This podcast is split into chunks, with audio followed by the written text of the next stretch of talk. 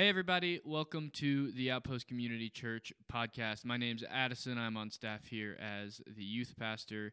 We are currently going through the book of Matthew, and so we hope you enjoy listening and have a wonderful week of worship.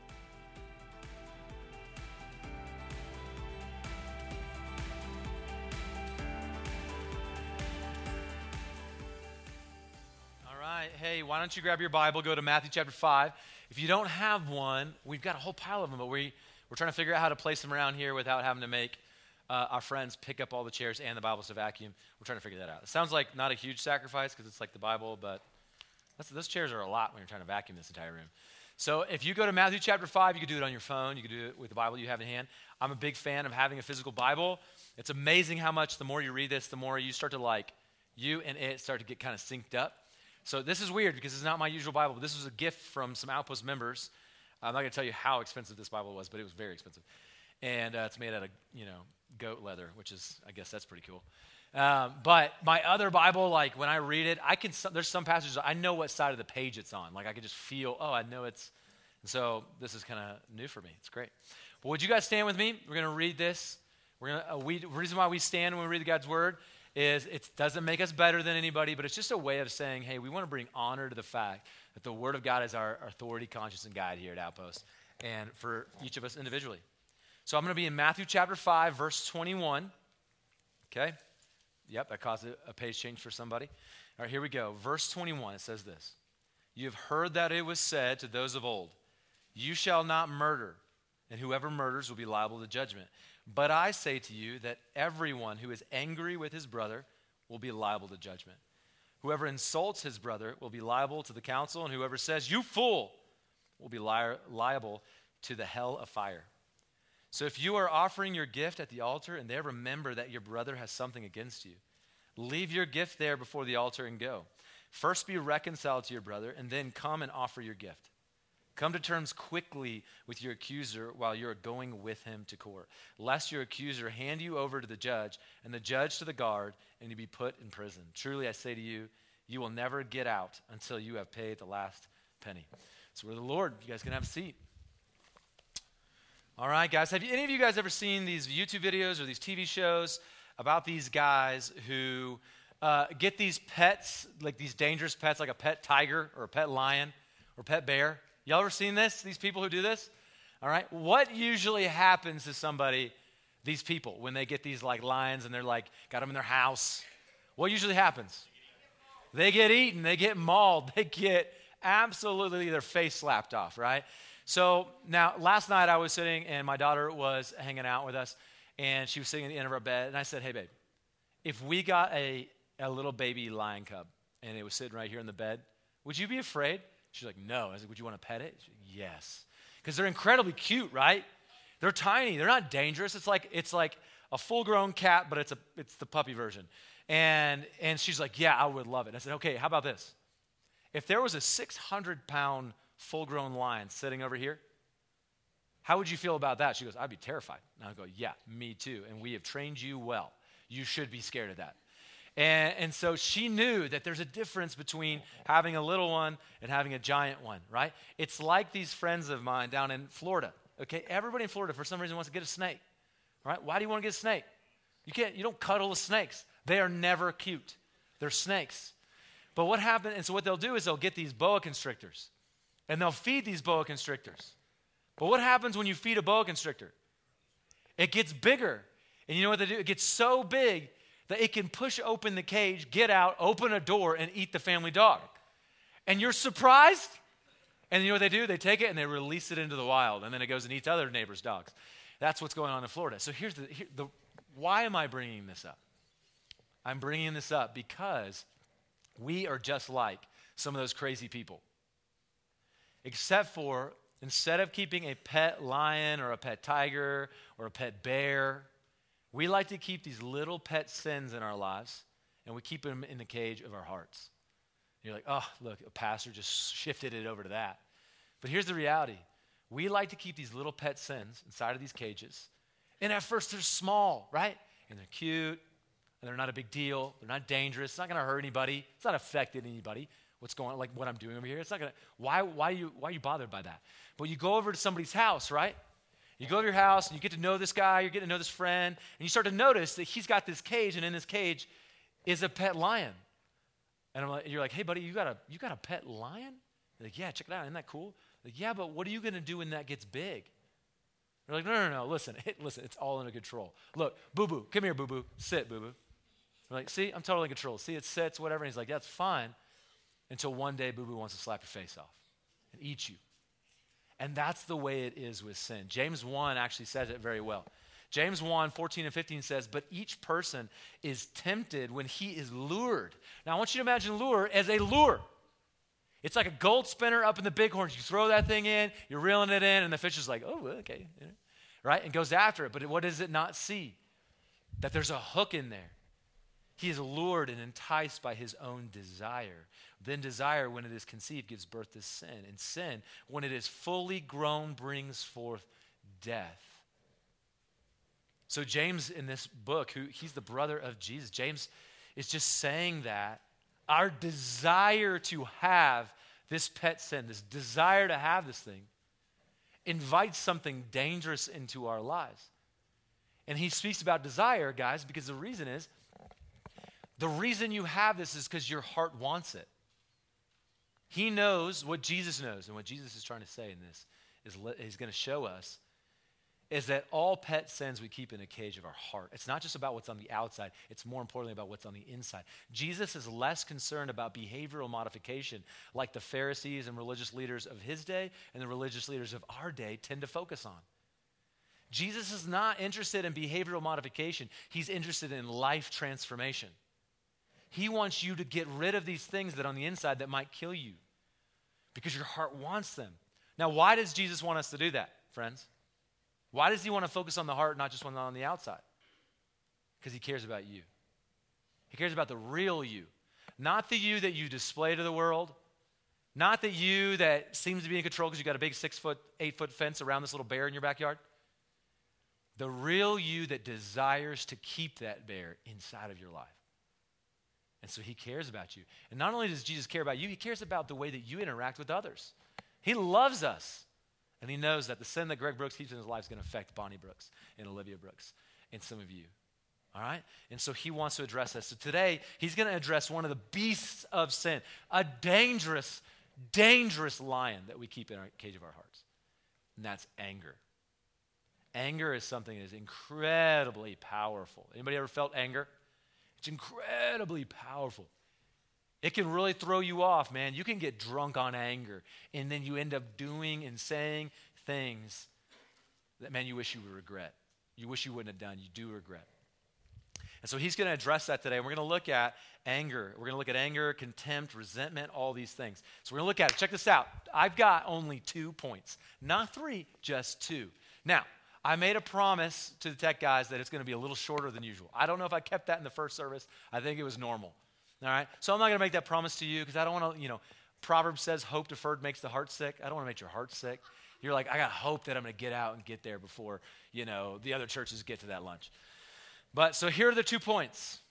Number one is anger. We're going to look at the murderous heart.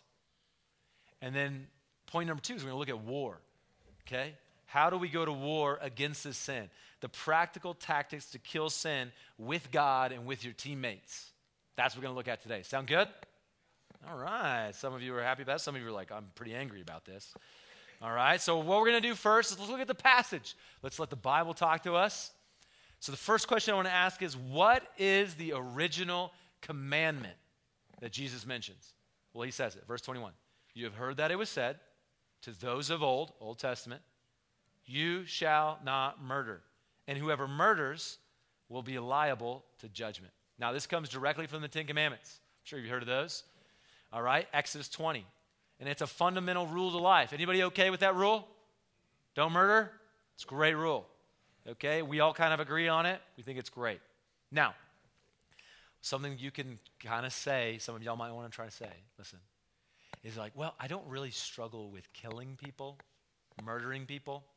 I don't think anybody who attended an outpost community team this past week, when we got a second question and we said, hey, you know, how are you feeding your flesh? And you're like, well, this week, man, I just struggle with murdering people. We'd go, help, what do you mean by that? Like, help me understand. It was like, it's just two, all right? I it's my boss, and it was my neighbor who moved the fence over a little bit. I just couldn't help it. I just like, that's enough of that, you know? And so I guarantee you nobody said that. And if they did, uh, you know, I've got some friends who would like to talk to you, okay? We're going to invite you to a place called prison. And, and, look, we'll come and see you there. We love you. Um, so the question is, why is this relevant? It's relevant to us because of how Jesus amplifies this law, this really good rule. And how does he amplify it? Great question. I'm glad you asked. He says in verse 22, But I say to you, listen, when he says that, but I say, he just said, The word of the Lord says this, but I, it just, he's flexing and saying, This is what my authority is. Now, we're about to see, he's not about to get rid of the law. We talked about that last week. He's going to amplify it like these speakers are doing to my voice. And so he's saying, I've got authority to show you the fullness of the law. That says a lot about a man named Jesus. But I say to you that everyone who is angry with his brother will be liable to judgment. Now, listen, Jesus' words are so crystal clear, it's impossible to mistake what he's saying. What is Jesus saying? He is saying that if you are angry, you are liable to the exact same judgment as someone who murders another man or woman. That's exactly what that means. He's saying you have the same judgment. Now, I think all of you guys know that murder comes from an angry heart, right? That seems to be the final fruit coming from the root of anger that's in our hearts. Okay, we all can see that. That I, the anger that we feel towards somebody, regardless of why we feel it, when it pours out of our heart and it moves to our hands, it can become murder. And it's like the, it's the ultimate version. Okay? But I think some of you might still go, well, listen, I get what you're saying, but I still have not murdered some, somebody, so why am I still liable to the same judgment? Well, Jesus is saying, listen, you may, that may be, you may not have murdered somebody literally. But the ingredients of murder are in your heart, and therefore you are judged the same way as someone who walks it out with their hands. Let me give you an example from pregnancy, okay? Uh, it's like saying that a child in the womb is not a child. A child that is in the womb is a child, is it not? It is. A child that is in the womb is in the child. Every sober minded, sane person knows that the uh, that the human being developing in a pregnant uh, woman's womb is a human child. Now, if you pull that child out early, it's going to look like a child, just not fully formed. And what he's saying is, in the same way, if we were to pull the hate out of you, it's going to look like that murderous heart, just not fully formed. Do you see what I'm saying? the ingredients are the same inside of you as they are when it comes out of the hands of others. Okay? Now, there's another connection between how we view the child in the womb and what we do when we have anger towards one another. So now, this is where I'm going to need you. I'm going to do my best to be as clear as humanly possible. But stick with me on this. Here's what I'm going to tell you.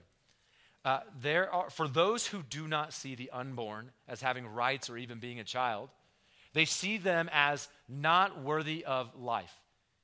They have devalued them to the point of saying it's just not even a human. It's not a life. It's not whatever, right? So, what does that have to do with anger? What Jesus is about to show us is, guys, our anger has an incredible ability to do the same thing that those people who, in their uh, bad mindset and evil, see a child as not a human being. Our anger causes us to dehumanize others in the exact same way. Now, am I just making this up? Am I just trying to platform, you know, uh, pro life right now? I will always do that. But no, Jesus actually try, says it. Watch this. He says, But I say to you, if anyone has anger, is angry towards his brother, he's liable to judgment. Now, look what he says. Whoever insults his brother will be liable to the council, and whoever says, You fool, will be liable to the hell of fire. What does he mean? Okay, this is crazy. The word for insult in the Greek is rakah. Let's try it together. Rakah. Okay? It's probably like Rakah or something. I don't know. Okay? It literally means calling somebody empty headed. It's calling them an idiot. You stupid. That's what it is. It's insulting their mind. Then the word fool, okay, in the Greek is more. Try that out. More, okay? More, where do you think we get the word moron from? Moray. There you go. You're, you're keeping with me. Look at you, Greek scholars. But here's the thing about moray it's not referring to your IQ, it's actually an insult of your heart, of your character. So one commentary said like this He said, Rakah expresses contempt for a man's head. You stupid. Moray expresses contempt for his heart and character. You scoundrel, you piece of fill in the blank. Put these together, and you have a similar perspective to that of our culture, how we view unborn life. What you're doing is this you are telling somebody that in their mind and in their heart, they are not worthy of life. This is what Jesus is showing us that those who, who you are angry with, you have a crazy ability to dehumanize them in your anger. Okay, I, am reading a book right now by Jon Tyson. Uh, it's called Beautiful Resistance The Joy of Conviction in a Culture of Compromise. I mean, what a title. You should go read it, it's worth the title itself. Um, and he said he actually has a chapter that is on contempt. And I want to talk to you about contempt. He defines contempt as this feeling someone else is beneath consideration, worthless, deserving of scorn. Okay? It's this, it's not a hot hate. God, I hate you. Uh, contempt is this cool hate where uh, the, it's a cool hate that is uh, oh i moved it i was like where am i looking right now here we go it's a cool hate in this us versus them culture where we look at others and we go those are less than people it's not this loud hate it's just this like it's this posture of you are not even worthy of us I, I have no place for people like you i don't have time for people like you in fact, we should remove people like you from our society. You see this? We dehumanize others. And it's so easy to do, especially right now in America. We're do everything is doing it constantly. It's a massive, fully loaded coal train going downhill. You cannot seem to stop it. But church, listen to me. We are called to be the ones who go a different way. Listen, uh, University of Texas philosopher Robert Solomon, he actually includes uh, contempt in his definition of anger and hatred. So he's a three part definition. He says this resentment is anger directed towards a higher status individual. Ah, I resent. I'm angry with Joe Biden. I'm angry with Governor Gordon. I'm angry with the principal. Ah, I'm angry with my coach. Oh, I'm angry with the pastor. Ah, whatever. It's this resentment towards somebody that maybe you see as in a higher position. It's resentment, it's anger towards that. Anger is directed towards equal status individuals. So I'm just angry with my community member. I'm just angry with Bonnie. I'm just angry with my friend. Ah, just I'm angry with that guy. That's just, it's more like this. You see what I'm saying? Okay, but contempt is anger directed towards a lower status individual. Right? I'm so tired. I'm so angry at these single adults. Less than. These teenagers can't believe what they're doing. Can you believe the what they're talking about and listen to? Golly. Or at other worse times in our society, uh, these black people, these Asian people, these Democrats, these LGBTQ people, right? All these. And so what we do is it's going, hey, this pe- part of human society is not as valuable as my part of human society. And so we're going to dehumanize them in this way. You see what I'm saying? Now I want to do something because Look at you. You're all looking at me and you're like, bro, bro, it's 2023. What do you think we are, Germans during 1934? We're going to be trying to kill Jews. Let me, let me tell you this. Let me say this. Most of you would have taken part in the exact same thing if you lived in Germany and you were German. I can prove it to you. Because most people in Germany did the same thing. How did they do it? They did it by decades and decades of dehumanizing a group of people until they were convinced that they were not a people, but a parasite that needed to be removed from society. I can, I, I, I can prove this to you.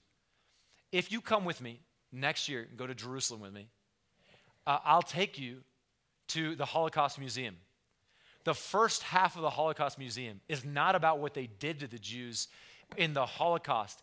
It's about the decades leading up to what they did at the Holocaust to show you the cartoon ads that they produced about Jews the books they wrote about them, the education they brought to the school system, saying that these people are stealing our jobs, they're stealing our money, they're stealing our society, they're bringing in morals that we don't want, and they would do this. They would, these are hideous cartoons of these people. And they would dehumanize them, and they did it for decades. Do you understand?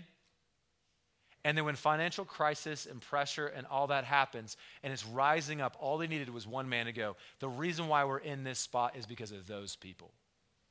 And good, sane people like you loaded these people on trains and sent them to the fires of Auschwitz. You go, you can't blame that on me. Watch. Just in 2020, when the election had ended and Joe Biden won, there were 70 million people who voted for Donald Trump. Do you know that? That's just a, that's like a little bit of people. And 70 million people voted for Donald Trump. And famously, Don Lemon, who he's like on CNN or one of those, is it CNN? Who knows? Okay, there we go. So he's a, he's a news broadcaster. And on there, he famously said this. He said, after seeing that there's 70, he goes, 70 million people voted for Donald Trump. And then he said, What do we do with these people? I watched, I saw it live. He said, What do we do with not these American neighbors that are our neighbors that we love? What do we do to cross lines? He said, What do we do with these people? Now, before you start thinking that this right here, it's like a small room, I feel like I'm in preach mode.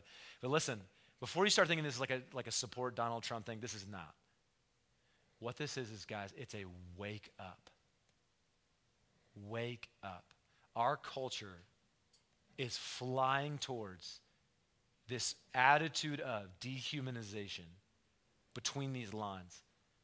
And we have to wake up and realize the church is not supposed to be a part of that. Are we called to engage? You bet your uh, $600 boots they are. We are called to engage but not engage as the conservatives or engage as the liberals. We're called to engage as 1 Corinthians 16, 13, and 14 type people. Listen, 1 Corinthians 16, 13 says, Be watchful, stand firm in the faith, act like men, be strong and then verse 14 says, and let everything you do be done in love. So it, instead of being known for what we stand against, we stand against it, but we're known for the way we stand against it with love. The church should not be a place where we dehumanize people because of their sin or their skin color or their social status or their political party. We're, this is a place where no matter who you are, you go, come on in. We know of your value more than you know of your value. And none of your external things are going to dictate your value to us. We're going, you're creating the image of God? Welcome to the place where we're going to value more than anybody in human society. Do you hear what I'm saying? This is the most important message that I could preach right now. Like, I feel like that for 2023, my job is to prepare you for 2024. And the church, there we go, I like it. Uh, I'm not running, so don't clap, don't clap too much for me. Uh, I don't think I even qualify. I think you have to be like 35, and I'm not even close. Okay, so here we go. Um, so, uh, why does this matter, guys? It matters so much because when we are when we are getting angry, listen, when we get angry with others and we begin to look at them contempt, dehumanizing them and lowering them, saying they're not worthy of our time, when we do that to our barista, who now we won't go across the table and tell her, hey, I'd like to invite you to this place called Outpost because I love you, I care about you, and we go, you're not worth my embarrassment when we're angry with our family members or our friends, whatever, he says you're worthy of, you know what you're worthy of? He says you're worthy of the hell of fire. He's going to mention hell three times in about 12 verses. Once in this section. Now, I know a lot of people, when you hear the word hell, you're like, ah, I'm in a Baptist building. Of course, we're going to talk about hell. I get why some people are frustrated by it. It seems like they don't go together. You got this loving God, and you got this thing called eternal punishment called hell. You go, how do those go together? Okay, there's a reason, but let me just tell you, tell you a little something. The word hell is the word Gehenna. Gehenna is referring to the Gihon Valley, which is just below Jerusalem. You know what's at the bottom of Jerusalem? The dung gate. So this is a desolate, hot place, this valley down at the bottom of Jerusalem, one of the biggest cities in Israel, and they would take all, this is where they would take all their dump. You guys seen the dump before? smells horrible. It's where we take our trash, we drop off our carcasses, and where they would leave their excrement. It was outside of the town. It was just a sneak, stinky, smelly, hot, a place they would light on fire type place. You see this? It's like this, like the most godless place. And that's the image. And so what it, listen to me, what is he saying to us? He's saying, friends, when you harbor anger in your heart, treating another man or woman or child as worthless, you are going to be, you know what you're worthy of? You're worthy of the worst, worthless place where God isn't. When we dehumanize and lower others, we forget there's a God above us. And in doing what we're doing, we're not seeing people the way God sees them. He goes, I have a place for you. It's a place where I will not be. It's going to be a place of eternal hell and fire, where I send the worthless things. If you harbor this worthlessness of anger and hatred towards others, it may be the thing that prevents you. It may be the thing in you that you're going to go with it to Gehenna. Do you hear that? And so, what is Jesus saying? He's saying, I have no place for this in my people. There's no place for this at all. Now, does that mean that all anger is bad? What do you think? No, actually, you're right. Good job, guys. I love this. If second service is the one that gets like recorded and thrown online, I'm going to go, hey, I'm saying it here now. There, these are awesome people in here. This is, it's quickly becoming my favorite. Does it mean that all anger is bad? No, it does not. Now, if we want to look for an example, who should we probably start with? Starts with Jay. Yeah, look at that. I tell you what, it's killing it. Jesus in Mark chapter 3. Listen to what it says. And he looked around at them, the Pharisees, the religious leaders. It says he looked around at them with anger, grieved at their hardness of heart, and said to the man, Stretch out your hand. And he stretched out his hand, and it was restored. Why is Jesus angry? He's angry because, listen, the religious leaders are so focused on the outside appearance that they were missing the weightier matters of the law, which are mercy and love and grace and kindness and justice. They were not seeing that. And it grieved Jesus' heart, and he was angry at their sin because he wanted to heal a man on the Sabbath. That's nuts. Isn't that crazy? Oh, it's crazy. And Jesus calls it crazy. John chapter 2, we see Jesus angry with the money changers when he flips the tables and makes a whip to drive the people out of the courts. He's angry. What is he angry at? He's angry at this, this injustice that's happening. Where these money changers, what they do is they rob people. And when they, how would they rob people? Have you guys ever like had to go in an airport and exchange money? Okay, here's a little tip, for, a travel tip for you. Don't do it there. They're going to rob you. Okay, they're going to take a lot off of you with the exchange rate. What you should do, okay, this is totally not in the sermon, this is just a tip.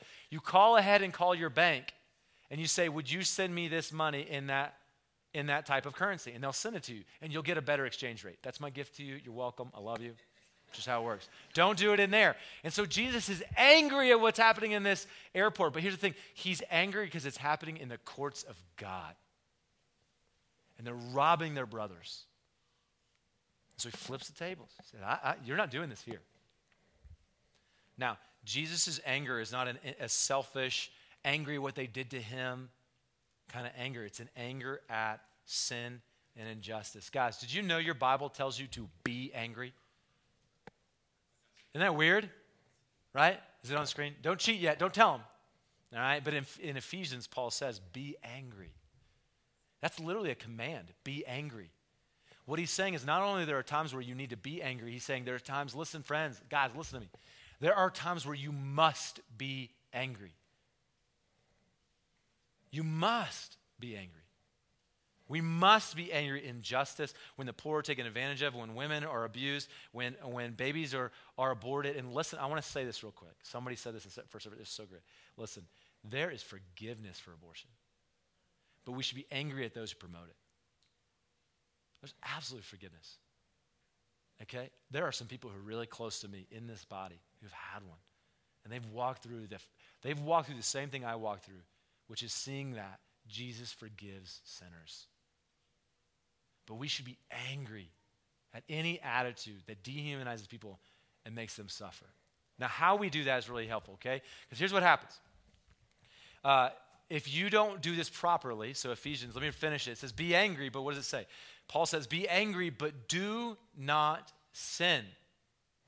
Do not sin. Do not let the sun go down on your anger. How many couples in here are you going like, look, we're not going to bed because I'm still mad at you. We need to talk about this thing, right? Like Bonnie and I, we've like sat up till like 11 arguing until we're like, we're done. We're like, we can't, we're, not to, we're not allowed to sleep until we like get this done, right? Like that's what we usually think of.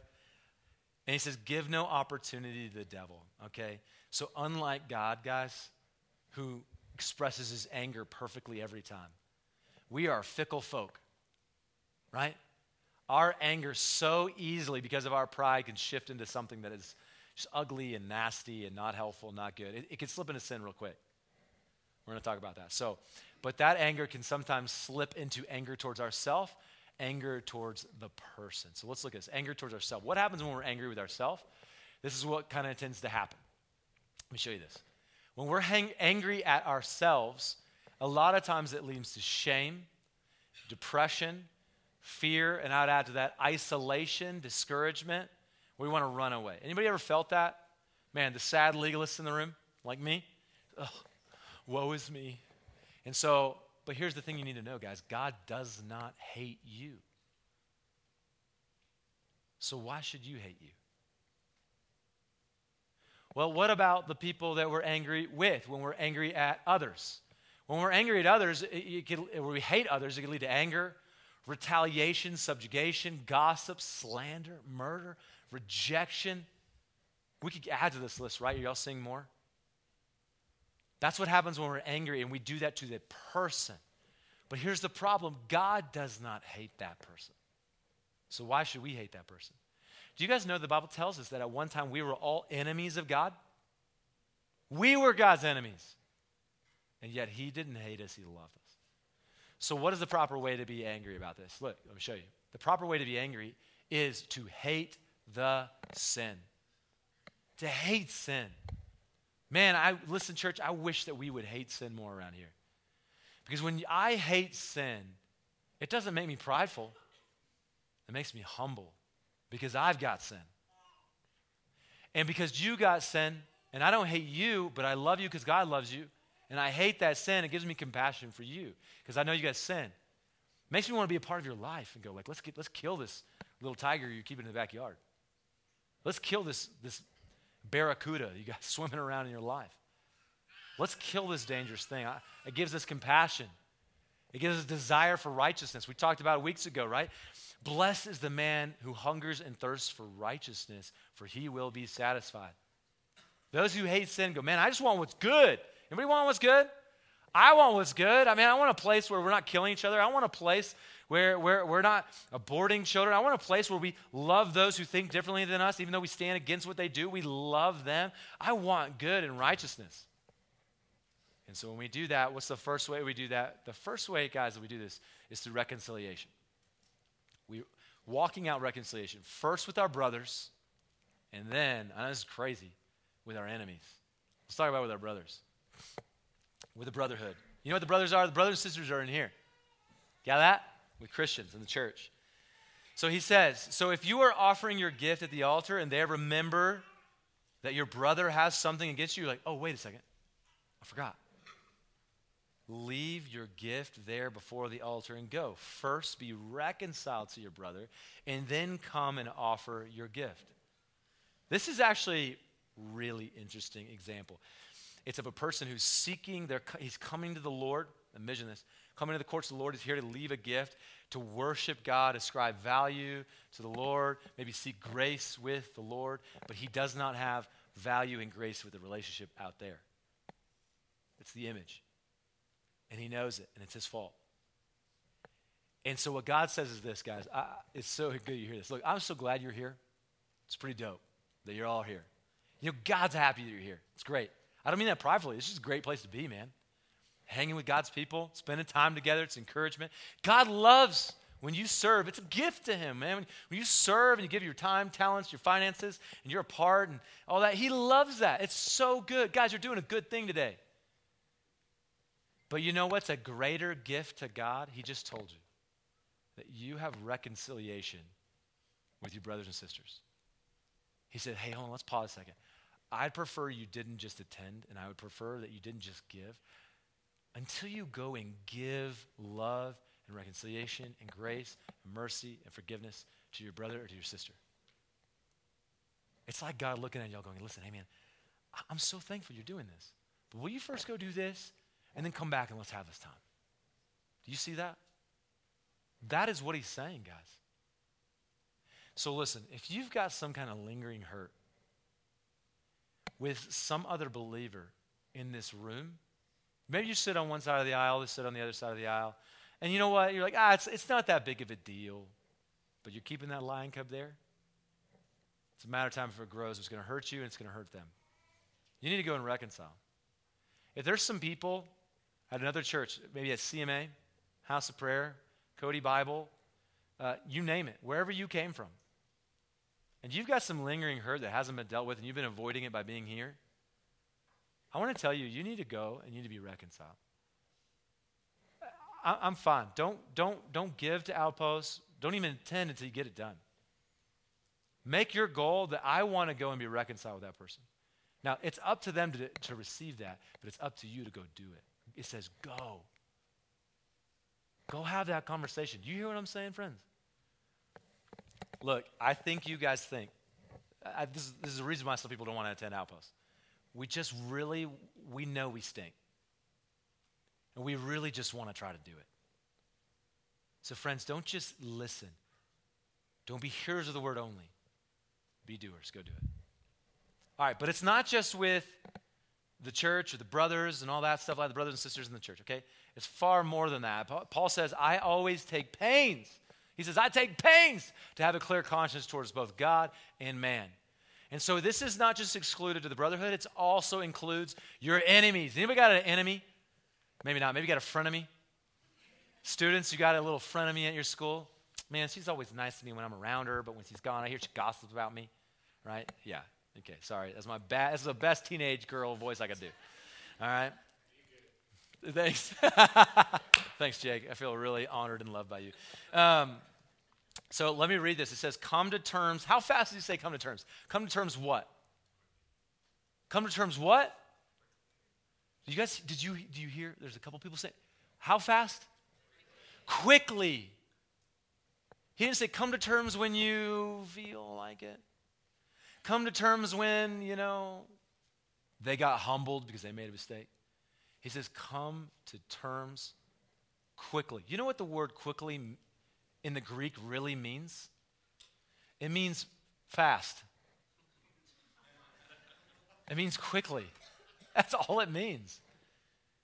Come to terms quickly with your accuser while you're going with him to court, lest your accuser hand you over to the judge and the judge to the guard and you put, be put in prison. Truly, I say to you, you will never get out until you pay the last penny. Friends, listen, if we're not doing this as a brotherhood, if we're not doing this as Christians and followers of Jesus, if we're not doing this, why would the culture listen to us? Aren't we just salt that's lost its saltiness that should be thrown out and trampled on? You're like, why would we listen to you on reconciliation? You guys are the ones that got all these denominations. You're the ones that are all over the place. You're the ones who are bitter and change churches constantly. And I'm not trying to mock you guys, but in that, like, we got somebody's got to call us out. Might as well call ourselves out.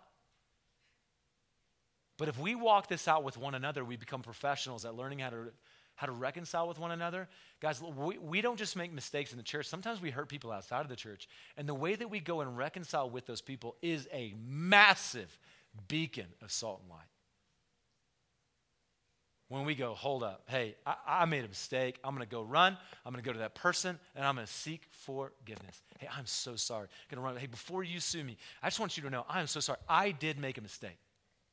Good buddy of mine down in Dallas, Texas, his, co- his coworker made a bad decision. They, they, pay for a uh, uh, they pay for a service with this company, and he went and he took some information and he paid somebody in a foreign country to do the same thing, which then ended up that guy, he didn't know it was going to happen, created a bot that went and s- scraped their entire server and brought it to him.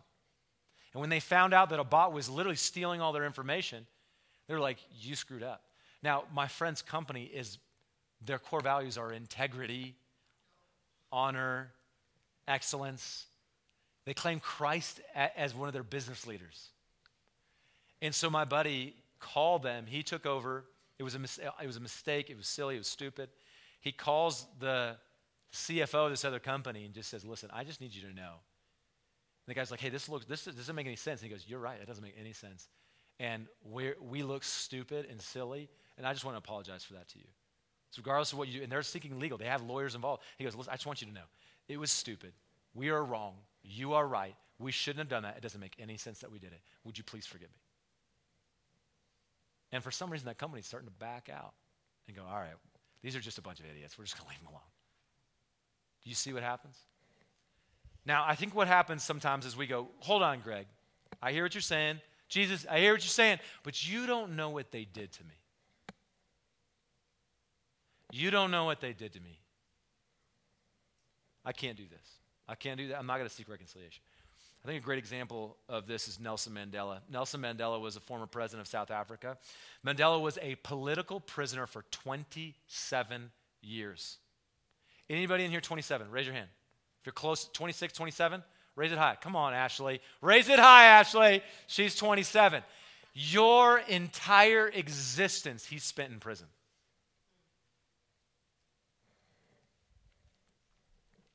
And he suffered immense injustice and oppression under the apartheid regime. However, after his release from prison, he worked tirelessly to promote reconciliation and forgiveness in South Africa. Rather than seeking revenge against those who had oppressed him and his people, Mandela recognized the importance of reconciliation and worked to build bridges between different groups in South Africa. He met with former jailers, even reached out to his political opponents to seek common ground and promote unity. Mandela's efforts towards reconciliation were crucial in helping to heal the wounds of apartheid and move South Africa, an entire nation, towards more peaceful and just society. His leadership and commitment to reconciliation serve as a powerful example of the importance of forgiveness and reconciliation in the face of injustice and oppression. Listen, guys, of, uh, of Nelson Mandela, who I don't know is a believer, can set that kind of example. And Jesus, who set it for all of humanity, we do not have an excuse.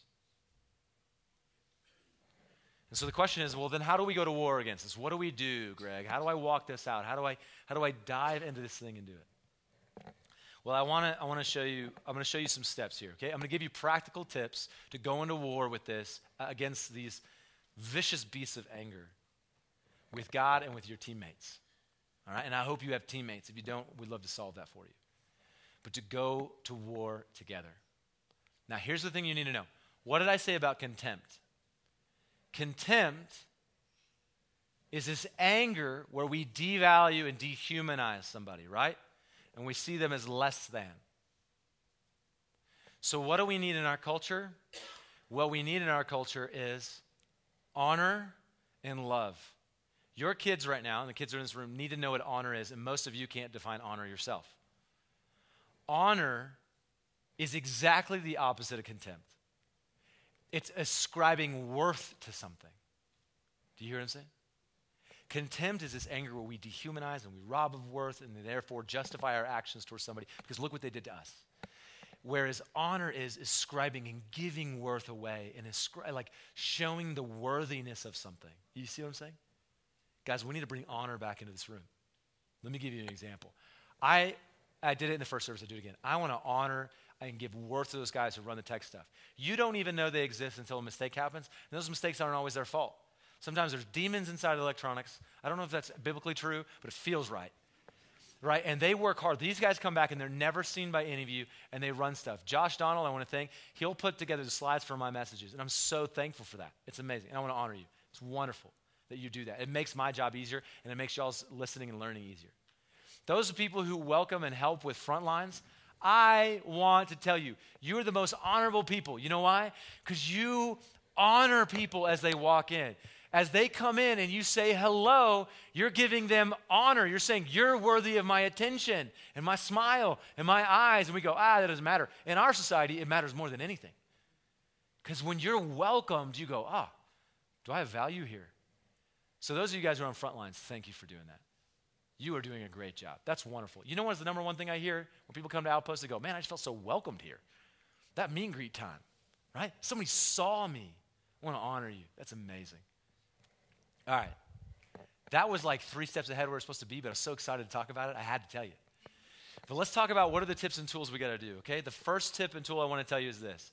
If you want to go to war against this anger and contempt and this resentment you carry around your heart, hey, the first thing you need to do is you need to confess it. You need to confess it. Now, First John tells us if you say that you have no sin, you deceive yourself. He'll even go further in that. He said, You call God a liar when you say you don't have. This. But God goes, I see past all of your outside, nice guy looking peacefulness. Right? He says, I see right through that and I see the anger that you have. Okay? And so his first thing you need to do is confess. And that's simply going, yeah, I've got anger. I got frustration. I'm hurt by this. The next thing you have to do is repentance. You guys have heard me talk about repentance. We've talked about repentance for like three weeks. Repentance, right, is simply a I'm going a direction. There is something in the womb of my soul that is resentment and anger that is growing and developing inside of me. And I can see it's starting to press out and it's bringing this pressure in my life, this hurt. Pregnant women are going, Yeah, I know that's like. And it's like, it's hurting me and it's hurting others. I'm lashing out. I'm, I'm going against my husband, against my friend, against my teacher, against my coach, and just being angry. And I recognize it. I stop. I confess. Repentance is turning around to go a different direction. Say, I'm going to get rid of this. That's repentance. When Peter is standing before thousands of people and he preaches the first sermon that changes the entire world, he says, Repent therefore and turn back. And he says, That your sins might be blotted out, that times of refreshing may come from the presence of the Lord. You hear that? How refreshing is forgiveness? It's, it's awesome. If you never walked through it, I'm telling you, I've walked through it with a dad who abandoned me multiple times for drugs and alcohol in prison. And, and I walked through that forgiveness where no longer I was going to let it, my anger towards my dad control my future. Because it was going to impact the way that I was going to be a dad, and it has. And I had to go, all right, I'm going to stop. I'm going to confess this. I'm going to repent. I'm going to turn around, and I want to go a new way. So the next thing you got to do is forsake. I love Proverbs 28 13. It says, Whoever conceals his transgression, his anger, will not prosper. But he who confesses and forsakes them will obtain mercy. Ah, friends, listen to me. Confession is between you and God, but I want you to know this forsaking, I believe, is a community effort. To truly forsake something, you need somebody's help. So if you need some help, the first thing you do is you need to look at the Holy Spirit and say, Spirit of God, I need your help. You look at his word and go, I'm going to memorize scripture. They're going to guard my heart that I might not sin against him. I'm going to look at the grace of Jesus in his word and I'm going to say, God, remind me of what you've done for me. But the second thing you're going to do is you're going to bring people around you who know you, who can look at you and go, ah, that's snippiness. What is that? What's going on there? And they're going to stand with you because fighting, fighting a beast like anger is like wrestling with a lion. Sometimes getting close to your throat to take you out. And you need people to come in and help wrestle it off with you to remind you of God's goodness, to remind you of God's grace, to stand around you. That's why at Outpost Community Church, we have what we call community teams, the people who work together for this effort to follow Jesus into whatever he calls us to, which sometimes is forgiveness in the hardest situations. And so we do it as a team, forsaking it. All right. Now, one of our so our core values, all right, one of our core values is pursue relationally. I don't know if you ever heard this. It's Romans 12, 10. It says, listen to this. What did I say is like the antidote to contempt and anger? What is it? Starts with an H, runs with honor. It's honor, yeah. Honor, right? Describing worth to something. Listen to this. Romans 12:10 this is what we use for pursue relationally. What does that do when we do that? He says this. Uh, Paul says in Romans chapter 12. He says, love one another with brotherly affection. It's an antidote to this anger and hatred and division. And then he says, outdo one another in showing honor. It's like it's a theme in the Bible. Do you notice this? It's like God's talking about it all the time. It's kind of like He knows how despicable and broken we are, and He knows how it works. And He says to outdo one another. I love that. You know why I love that He says outdo one another? Because I'm a competitor. If you and I are vacuuming this room, I'm going to be paying attention to how much you vacuum, and I'm going to make sure that what I vacuum is more than what you vacuum. Because I want to know in my head and heart that I've done more than you. Okay? It's just a competitor. Anybody else like that? I, I am just that way. I can't help it, man. And so when it's outdoing honor, it's like, I just want to honor you more than you honor me, right? You're awesome and you're awesome and I love you and you're great and you're creating the image of God. I want to lift you up. And you should be honoring me. And that sounds super, it sounds weird when I say it like that, huh? But guys, you should, we should be honoring you. We should be showing you the goodness and graciousness of God. We should be trying to love you like brothers and sisters are called to love each other, right? That's why it's one of our core values. All right, so we got to do it, man. Hey, and the last thing that we got to do is, the first thing is confess, repent, forsake, do it with community. And the last thing is we have to replace. We've got to replace.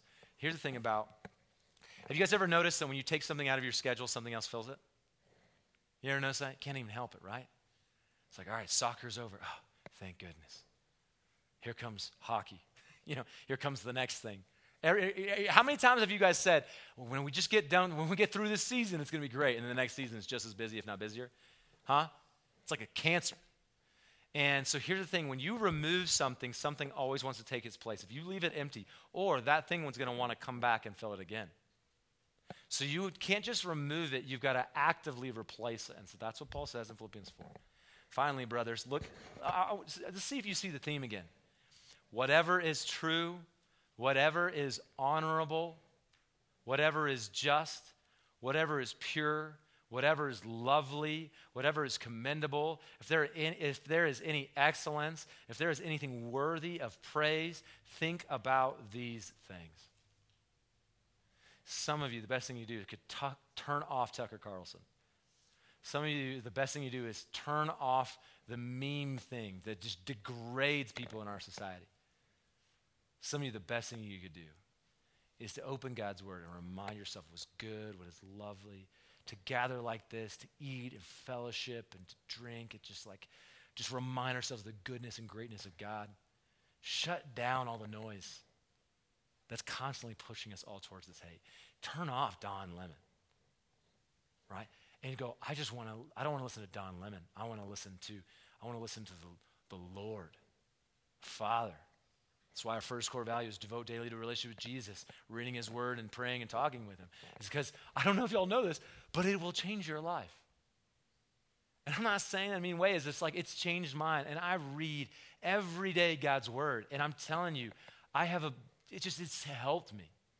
It's shown me God's goodness. And I just don't have as much anxiety and fear and all that stuff because of what God has done in there. And I'm not saying I'm a good person. Boy, I got some anger. This past week, it's funny when I go to teach a message, I always struggle with that thing. It's like, I, like, this week, I'm like, why am I so angry this week? It's because I'm teaching on anger, and God's like, ah, see, you got it too, kiddo. Right? I want to give you a final example before we take some time. This is my buddy Josh. Josh uh, was reading my message, and I said, hey, just read it over, tell me what you think. And uh, he sent me this email. So I'm, call- I'm calling you out. You kind of knew it was coming. Um, and he sent me this email, and, and I'm just going to lift up. Uh, I want to I want to honor God through Josh's story and what, and what Josh wrote to me in this email. Listen to this. This is just amazing. He says, Hope you don't mind me sharing some thoughts. This is a powerful message that, if one listens, can truly set someone struggling with anger on the path to freedom. One thing for sure is it doesn't happen overnight. That's true. Being a man that has very much struggled with the sin of anger, there are two things that I constantly focused on. Without focusing on these two things, I never would have been able to get, in, get to a spot of true repentance nor confession to the people in my life. And the two things are this time in God's Word and prayer, which revealed what Christ like love looked like. Then I was able to strive to and focus on choosing to love those around me. When I put a, a conscious effort into loving people, that was the catalyst that finally allowed me to break through the, and overcome the sin of anger. That path of overcoming for me is still so very real. It brings tears to my eyes as I type this message now. For me, it came down to truly seeking Christ, and then he led me to all the rest, all the rest, the love, the repentance, the confession, etc. It all came down to counter the counterattack of love that defeated the anger. And I love it. Josh, what a great example. What Josh is saying is listen, he got to war with the Lord and with his community against the anger in his soul because he was hurting and killing him and others. So, what I want to do, guys, we're going to sing this song. And what I want to do in this time is I don't want you to stand with us and go through the motions of ascribing worth to God. I want you to take time and ascribe worth towards yourself and towards others by saying, God, just praying and considering, is there any anger, resentment, or contempt that you have towards God and towards others that you need to confess? I just want you to take a moment to just rest and pray. Let the words of this song be sung. You stay right where you are, don't move.